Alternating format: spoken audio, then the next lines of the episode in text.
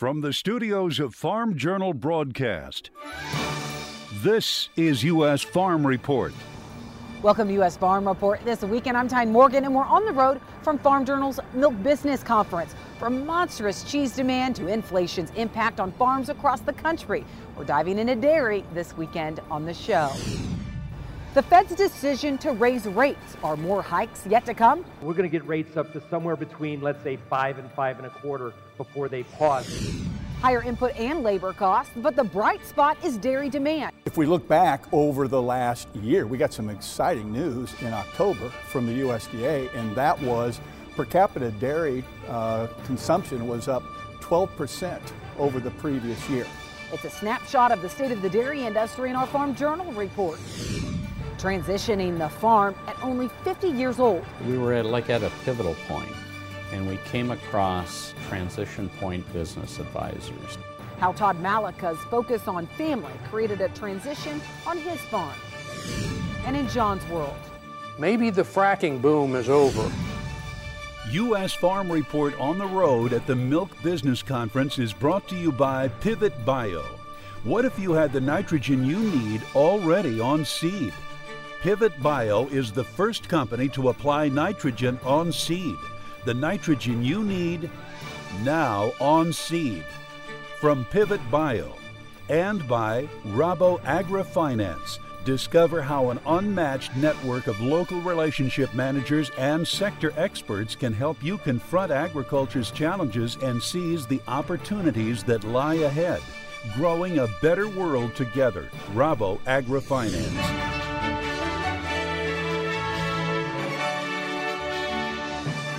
Now for the news, the big story this week, the weather as a massive winter storm made its way across the country this week.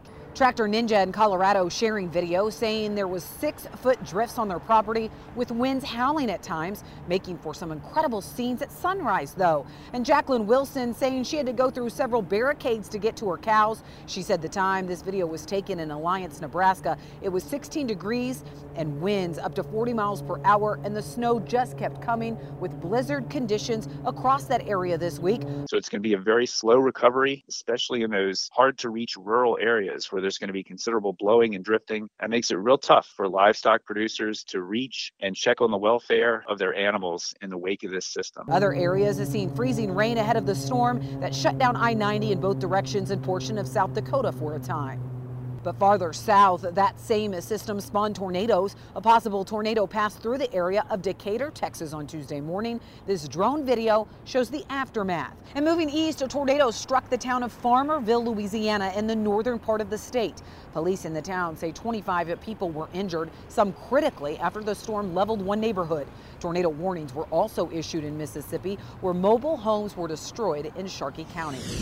Well, USDA rolling out yet another round of funding for climate smart agriculture. USDA Secretary Tom Vilsack announcing a second round of funding for the Partnerships for Climate Smart Commodities program. The Secretary awarding $325 million in taxpayer funding. It involves 71 smaller projects for this round. Vilsack saying this latest round is focused on projects targeting underserved producers and partnerships with minority serving academic institutions. The secretary making the announcement at Tuskegee University in Alabama, which received funding for two projects focused on pasture improvement and sustainable grazing. We have a unique opportunity and a responsibility to reach out uh, to those uh, historically uh, underserved uh, producers who have been hit hard, uh, to reach out to those small size farming operations, to let them know that they too can participate fully and completely in a significant uh, opportunity that USDA is providing. This round follows an initial round of $2.8 billion in funding across 70 larger projects, which were announced in September. Total funding awarded under both rounds stands at $3.1 billion. Well, one industry facing major challenges right now Florida's orange producers. U.S. officials say the state's orange production is forecast to be down 36% from earlier estimates. That's partially due to two hurricanes battering key growing regions. USDA predicts about 20 million boxes are expected to be produced this season in the state. That's a drop from 28 million in the agency's October estimates. The most recent numbers also show a drop of 56% compared with last season. Other citrus crops are also forecast to be down, and officials say the reductions will drive up prices for orange juice and other products while increasing foreign imports. Well, the latest consumer price index shows that inflation is up 7.1%. That was less than what some analysts had expected, but still inflation is starting to impact consumers' buying habits. According to a survey conducted by Morning Consult, cream cheese sold at Walmart under its Great Value brand was the eighth fastest growing brand this year, competing against such brands as Meta, Crocs, and Adobe. And that shocked many people because store brand cream cheese isn't normally in the fight for the most popular product of the year, which shows that there's still big demand in dairy, but that consumers are trading down from name brand items due to price. That's it for the news. Well, as we mentioned at the top of the news, a major winter storm blasted the country this week, but is a bigger storm actually in store next week? We have a check of weather next. U.S. Farm Report weather is brought to you by H&S Manufacturing with five models ranging from 1300 to the large 4200 gallon and the ability to provide an excellent spread pattern. H&S has a top shot side discharge manure spreader to fit your operation. Find out more at the H&S website. Time now for a check of weather with meteorologist Matt Yurosavik. Matt, you tracked that major winter storm that blasted the west and blizzard conditions in the north this week. But are you keeping an eye on the storm coming next week? And could it actually be bigger than what some saw last week? That's right, Tyne. We're always keeping our eyes ahead, and this week ahead could bring another bigger system impactful, especially for holiday travel, something we need to keep an eye on. But I wanted to start by showing you the jet stream here. Another little system moving through the middle part of the country could bring some rain and light snow to parts of the upper Midwest and the Great Lakes. But notice the cold air still well up farther to the north as we head through the middle and latter half of the week, approaching Christmas weekend and all that Christmas travel going on. Here comes the cold air just in time. That's going to head towards the east coast. This is what we really need to keep an eye on because a pattern like this warrants something going on here in the east coast. Really need to keep an eye on exactly how things evolve through the first part of this week. Could be dealing with a snowmaker there for parts of the east coast, maybe even the Ohio Valley as well. Temperatures this week, though, much below normal for most of the country, and that's because of that cold air going to be working its way on in just in time for Christmas. We're going to see above normal precipitation to the north as well and towards the east coast. This is the area that we're going to keep an eye on as we head through just before Christmas. Again, Christmas travel could be impacted there, but not much going on in the southwest or the mid south of the country. So here's a look at Monday, December 19th. We've got the little storm system here moving right through the middle of the country. May have a few flakes to the north, something to keep an eye on, but another system moving in to the Pacific Northwest, and it's staying chilly to the north, a little bit warmer off to the south and east with high pressure in control. But as we head towards the middle of the week, December 21st, the official start of winter, we're going to see some snow break out across the north. The northern plains here back into the northern Rockies. Better chance for some higher elevation snow back there. Some snow showers, though, breaking out along and ahead of our next system that's coming with that push of some very cold air, but it's going to be mild out ahead of the storm system with mostly clear skies. Then, this is as we head towards the 22nd and 23rd. This is Friday the 23rd, a system dropping through uh, the uh, parts of the northern Rockies, bringing some snow along with it. Cold air in place behind our system, which now could be looking at snow and somewhat heavy snow. Uh, parts of the mid Atlantic up into the northeast, right as we inch closer to Christmas Eve something to definitely pay attention to if you're traveling anywhere in the mid-Atlantic or the Northeast or even the Great Lakes as we head through the end of the week. Again, temperatures next week behind these systems still going to be well below average. That's something that we need to keep an eye on there. And here's a look at the precipitation. Could still be above normal in the east coast and in the northern plains, but below normal through the middle part of the country. Something we'll continue to keep an eye on here. But again, keeping an eye on late week and some Christmas travel, something we really need to pay attention to. Time back to you. Thank you, Matt. Well, the Fed announcing another rate hike this week, so more on the way for 2023. Plus, what impact could that have on inflation? We sat down with our marketing roundtable guests from right here at the Milk Business Conference in Las Vegas. That's next. U.S. Farm Report is brought to you by Pioneer Looking for the next big yield breakthrough? Then look to Pioneer. By combining industry-leading R&D with rigorous local testing, what's next happens here at Pioneer. Welcome back to U.S. Farm Report this weekend here from the Milk Business Conference in Las Vegas. A lot to cover on the program for our marketing roundtables. A great group lined up today. Dan, let's start about talking about the decision this week for the Fed to raise interest rates. We knew it was coming. It was kind of right on par with expectations. But do you think that we will continue to see those interest rate hikes as we head into 2023? Yeah, Tyne, as we look at today, they raised it a half percent, so we're 50 basis points. We're now at four and a quarter to four and a half, and the Fed indicated that it will continue to raise rates in 2023. No easing or pause from their perspective till 2024. I'm not sure if that's two or three more increases, but I think it's in that that space, and so we're going to get rates up to somewhere between, let's say, five and five and a quarter before they pause. I think the next rate increases will be a quarter, not a half or three quarters. Roland, what is Rabo AgriFinance's expectation as we look at interest rates into the new year? Yeah, our house uh, estimate spot on with Dan's. Uh, the uh, consensus at Rabo is that there'll be two 25 basis point hikes early next year, and then the Fed will see uh, how, how that shakes out.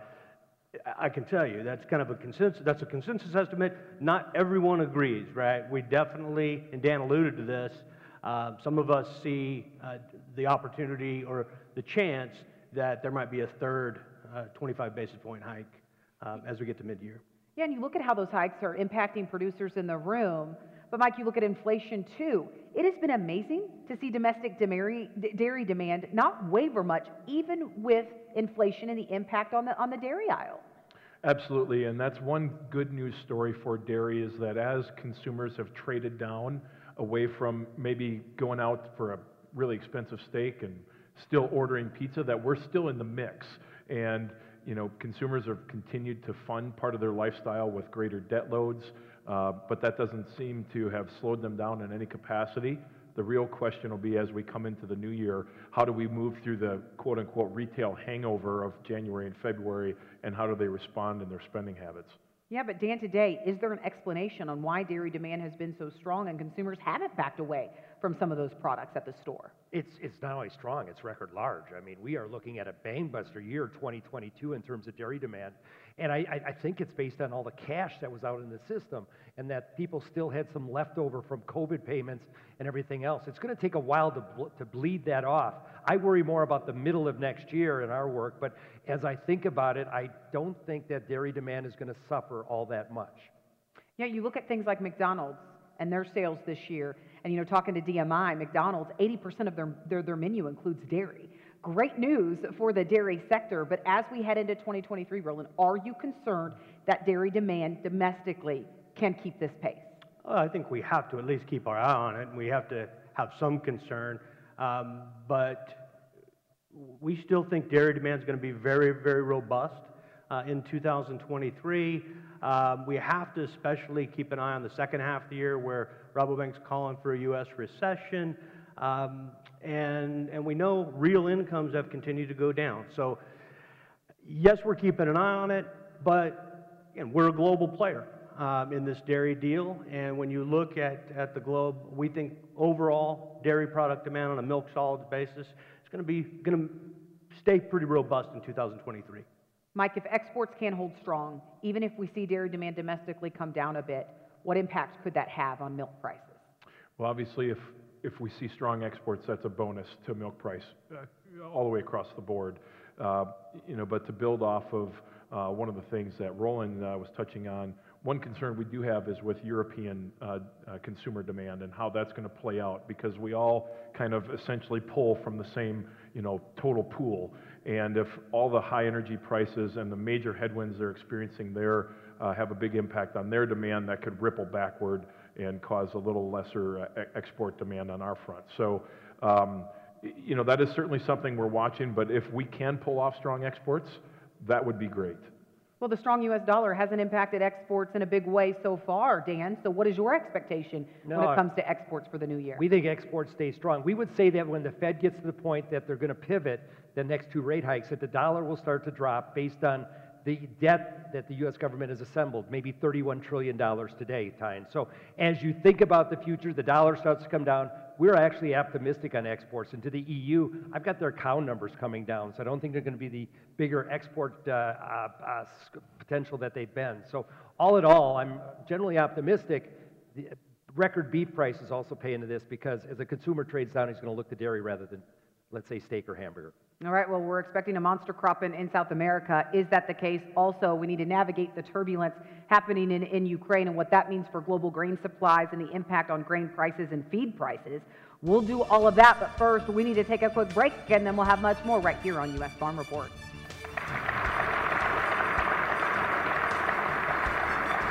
Your next piece of equipment is on machinerypete.com.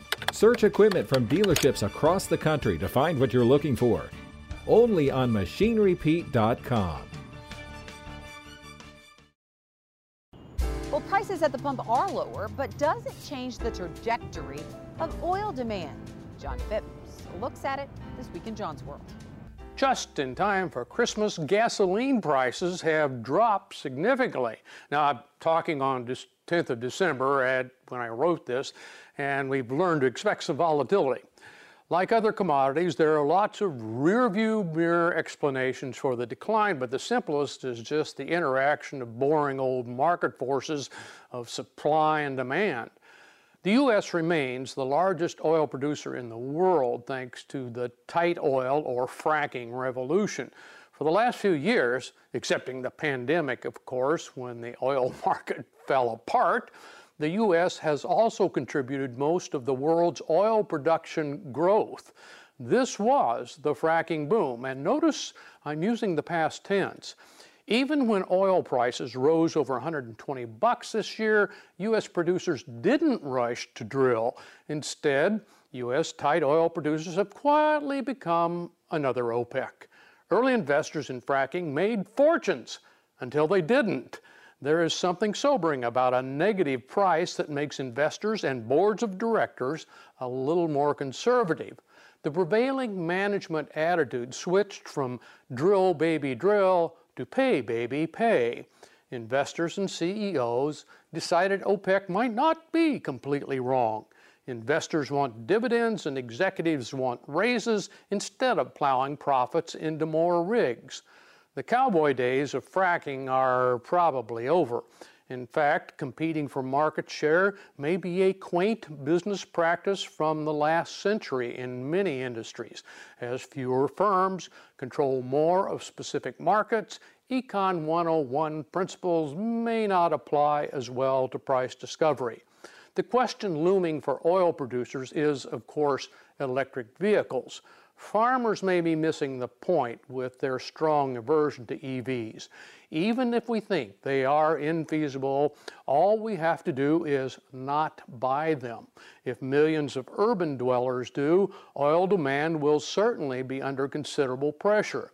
Pumping more, oil makes less sense if the number one market could start shrinking.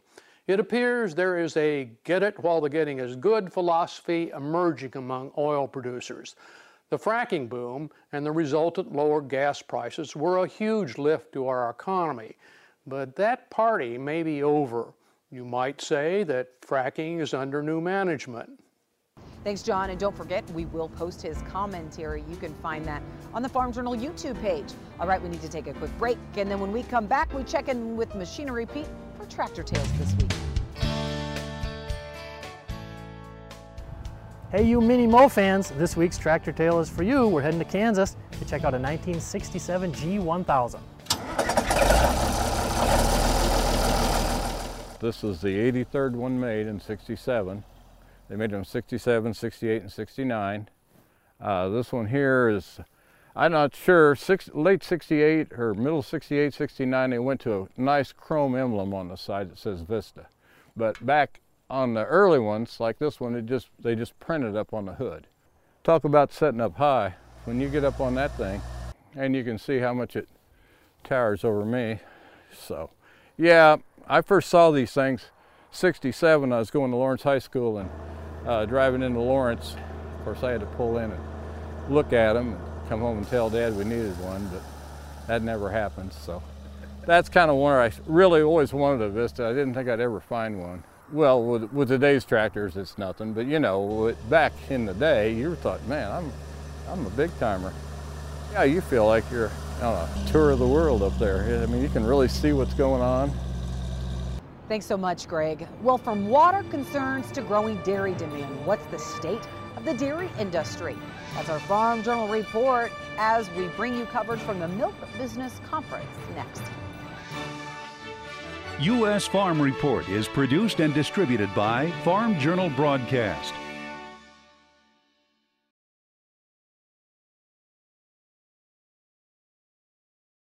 Welcome back to U.S. Farm Report.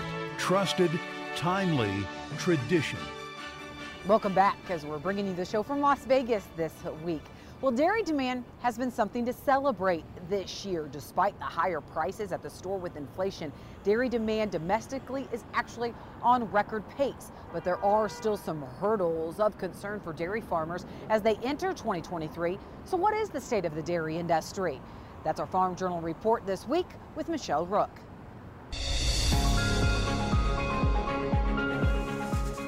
As we look to 2023, the nation's dairy producers are facing some of the same headwinds they did this year. They're just going to be amplified.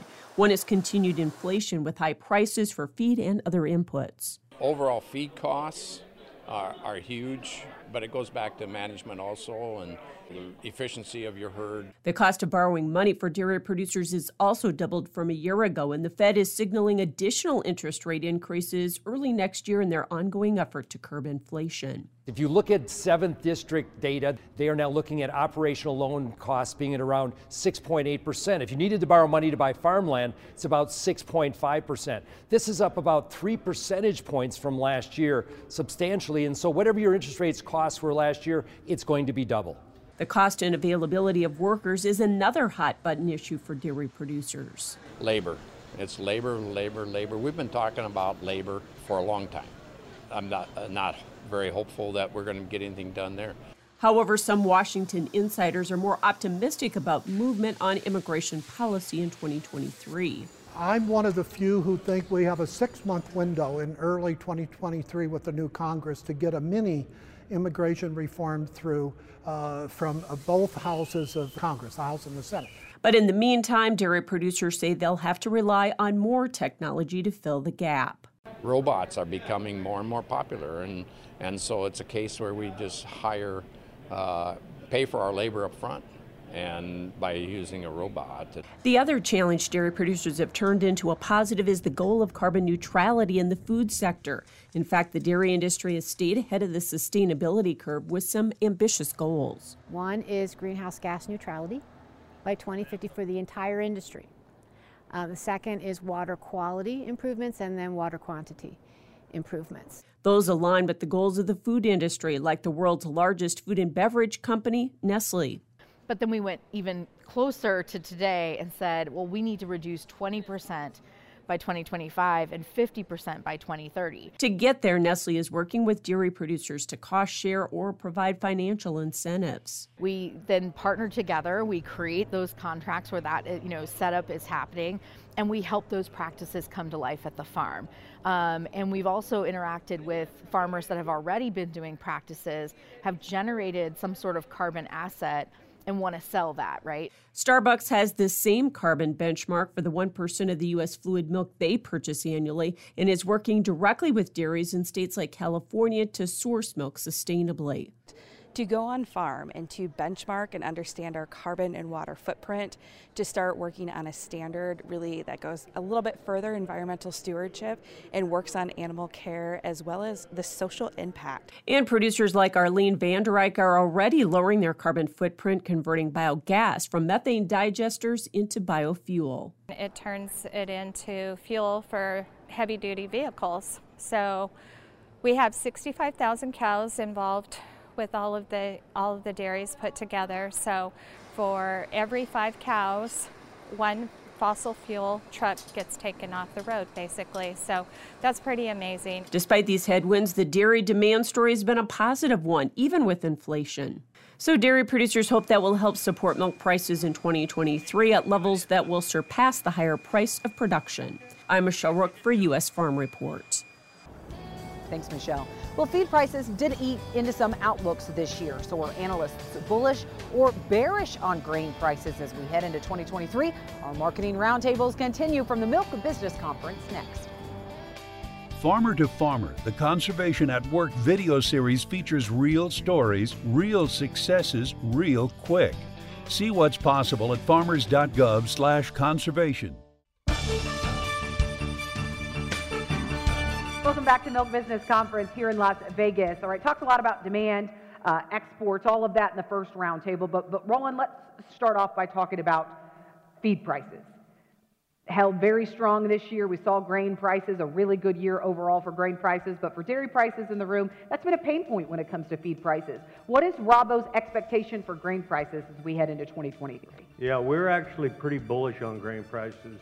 Uh, we think next year, average wise, uh, feed prices for dairy could come down by 5 to 10 percent, and really that's not much uh, given how high they are today. So we expect corn, for example, uh, to likely average around that $6 range through 2023, just as a good example of a proxy. Mike, what are your expectations? I, I, tend to agree, and as we interface with our grain clients, what we see is given the higher cost of production, which through the Midwest we're gauging somewhere between five and a half to six dollars on corn. Uh, to incentivize that corn planting, we're going to need to see prices uh, at those levels to, to make it go in the ground. And with a tighter balance sheet, um, ultimately, I think there's enough of a speculative play to keep things afloat at these current levels.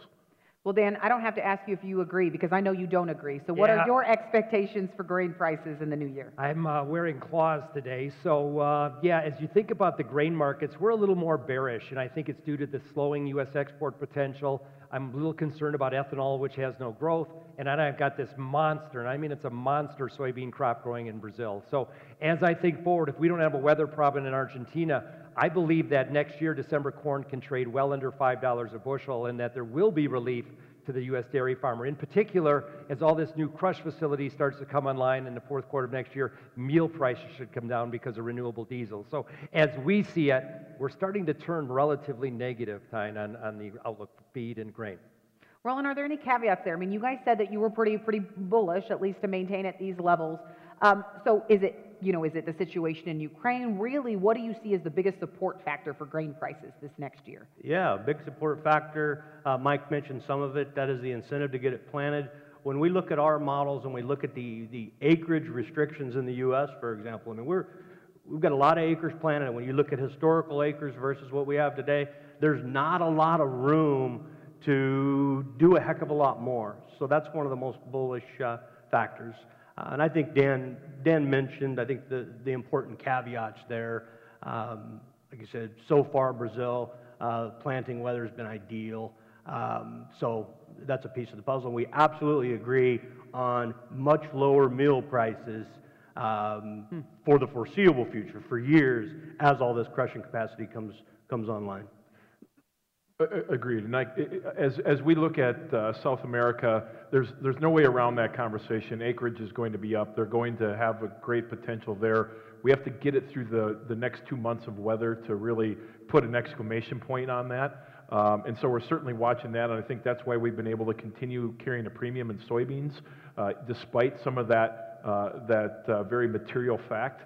Um, bottom line, though, on the corn side, though, um, 80% of the U.S. is in some form of drought right now. And I don't think we're going to be able to get off the, you know, the gas pedal on keeping prices where they're at. If we can grow a great crop in the United States, I can start to get behind some of Dan's comments. But we have a 1.2 billion bushel balance sheet, and we haven't proven that we're going to be able to raise a crop yet. So we've got to get that taken care of as we go forward into 2023. And if we can do that, then we can start to bring prices down. Well, and the drought had an impact on the cotton crop this year, and we know that impacted the amount of cotton seed available for feed and things. But you look at cotton prices today, there's not a big incentive to plant cotton at this point. So where do those acres go? Well, they're going to go to, you know, we're talking about the Delta. They'll go to soybeans or they'll go to another minor oil seed or maybe even, or maybe even corn. But, you know, my problem I have today is that Ukraine in the Black Sea is going to record export a record amount of wheat, and they're following behind corn. So as long as that corridor stays open, and Ukraine's offering corn so cheaply now, even with the Board of Trade, Brazil is going to export 7 million tons of corn this month. I think as you look down the road, it's just we're just not competitive. And so my problem is the domestication of the U.S. grain industry, Tyne, and that uh, we need to fall to where the rest of the world is. Roland, what is your advice for farmers in the room today as they look at some of these these unknowns for 2023? Yeah, absolutely. Uh, somebody said it best. Uh, the train that you can see coming usually doesn't get you.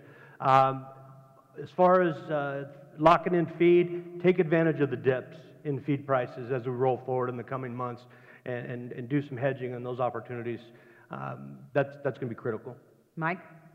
I, I would, I would offer the same, and the reality of it is maintain a spirit of flexibility in your risk management. That, that's the one thing I would drive home because I don't know about you guys, uh, but the reality of uncertainty isn't going away uh, in my world anytime quick, and, uh, and, and we all share the same world. So uh, be flexible in how you approach these things. Dan, what do you want to leave them with? Everything costs more, including a doubling of your interest costs into your head as the central bank is doing what it's doing. Know your cost, know your margin, lock it in when you can, at least on 40 to 50 percent, because this is a year that it's not willing to gamble on a lot higher prices, whether it's milk or grain. All right, thank you all for joining us. We appreciate it. We need to take a quick break, and then we'll be back with much more U.S. Farm Report in just a moment. Well, Todd Malika isn't your typical dairy farmer. At the age of 50 years old, he decided to make the transition of the farm to the next generation, a decision that he says he does not regret. So, what makes Todd Malika and Malika Enterprises a successful farm and the 2022 top producer of the year? Clinton Griffiths gives us a glimpse of his operation. A quick stop to see Todd and Louise Malika in Villard, Minnesota, and you'll find a farm rooted in family. I've had to learn how to do this to balance between work and family. And uh, it's something that isn't easy to do. We actually were milking in two different places, you know, through the earlier parts of our marriage. And we decided, well, if we're going to either get bigger or we're going to go out of it, and we decided to go larger and get into a bigger operation. And that's what they did, all while homeschooling now seven kids. Today, they milk about 1,200 cows, are raising about a thousand replacement heifers. They farm 2,500 acres and custom farm thousands more. There's also a precision lagoon pumping business and a sand and gravel pit. Plenty for the next generation to grow. From social media and marketing to managing the calves, five of their seven kids remain active in the operation, which today is as diverse as their children's abilities. We have dairy, we have cropping, we have custom work, but then we also have a gravel pit. Todd says each piece of the operation is a complement to what they've always done. But our custom work, you know, we do a fair amount of straw baling and then forage harvesting. They're also cultivating a culture that's helping build success. I have a simple saying, and the simple saying is this good people attract good people. From their lenders to accountants, on and off the farm, this team is thriving. We, we were at, like at a pivotal point, and we came across um, Transition Point Business Advisors. And in 2011, the Malikas identified values that set a foundation for growth, focused on things like drive and candor. The values are a measuring stick for success. It's about integrity, empathy. We have to, through empathy, we not only have to know how the person is feeling, but more importantly, how our customer is feeling. Put ourselves in their shoes. Todd and Louise have helped create a vision for the future generation, amplified in meetings every Monday morning. We have things simply color coded green, yellow, red. We've set up all the parameters. Now, the scorecard is something that is for us. It, it's what makes our operation work good or financially profitable. One family pursuing one mission with eyes on the future. It really fills your heart when you can see your own generate your next generation coming involved and taking up the reins. In Villard, Minnesota, I'm Clinton Griffiths reporting. Thanks, Clinton. I actually hosted a panel with Todd here at Milk Business Conference this week. What an inspiration. All right, when we come back, these record high land prices across the country, how is it impacting farmers' ability to grow their operation? Customer support is next. Why can't young farmers buy farmland?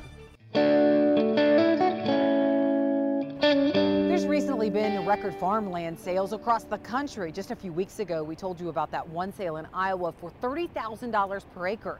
And some of these record sales aren't investors making these big purchases, it's actually farmers. John Phipps digs into the topic of farmland this week in customer support. Doza from Fruita, Colorado asks a persistent question. How can young farmers compete to buy property when everybody from around the globe can buy property in the U.S.? Well, the short answer is farmland is expensive and beyond the reach of young farmers because of other farmers, not foreign buyers. They drive up the market. The monotonous slanted journalism about foreign ownership is always focusing on how much foreigners own, which is less than 3%, and ignore the decades it took them to acquire it. In any given year, foreign buyers are a trivial portion of farmland sales. Farm realtors and auctioneers know the truth. American farmers buy the overwhelming portion and domestic investors almost all the rest in any given year.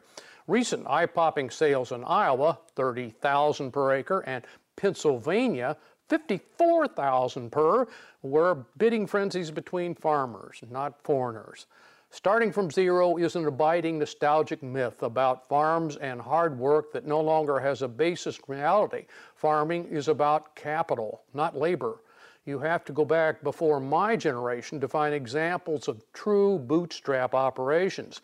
Hard physical work then could substitute somewhat for money needed to buy or rent land. Land is expensive almost entirely because young people years ago somehow got lucky enough to work and save to become the old people buying land today.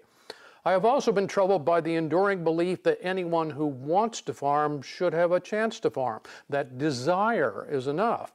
There's no similar expectation for other occupations, largely because farming is a zero sum occupation. There's only a fixed amount of land, and every acre has a line waiting for a chance to buy or farm it. Young people can't buy car dealerships or restaurants or become engineers or other small businesses simply because they want to. They have to have money or training, and few find those cases unfair. Nor will financial assistance necessarily make it possible. It is a rare asset that can pay for itself and provide an income stream at the same time. The young person entitlement attitude also runs headlong into another cherished farm value family farms. We revere the multi-generational farm image even though it is opportunity there is based on birth, not ability or free market forces. There are first generation farmers, but they are so rare as to be guaranteed ag media coverage as an example that can be followed, a theory lacking much proof. Young farmers are priced out of the farmland market because farmland is the best investment by far for other farmers. Thanks, John. Well, milk and dairy, does it actually do the body good?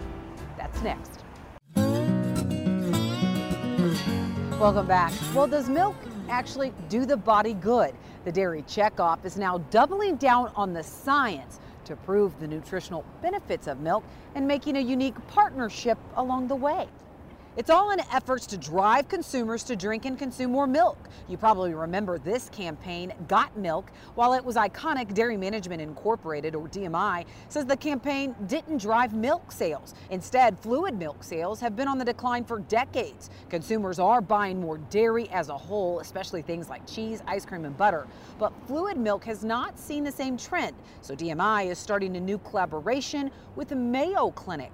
We've just entered into a new collaboration with the Mayo Clinic. Part of that is a result of National Dairy Council, which I think a lot of farmers often forget. National Dairy Council is part of the checkoff. It does the nutrition research, the nutrition, nutrition education. So that collaboration is a long-term collaboration as research always is, but it's focused on the role of dairy foods, particularly whole foods, and the science behind it in cardiovascular and metabolic conditions.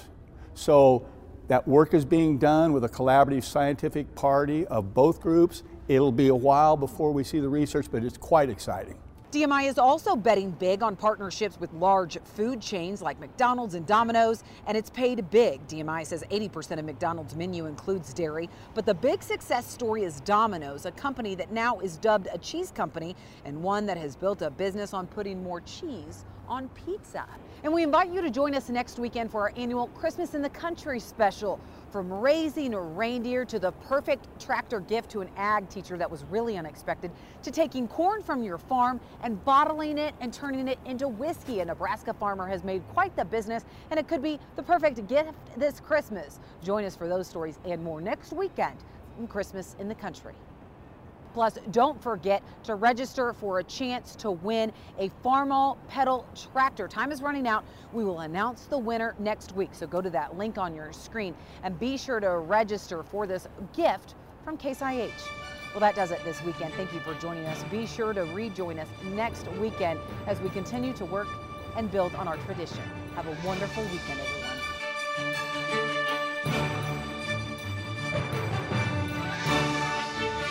U.S. Farm Report is produced and distributed by Farm Journal Broadcast.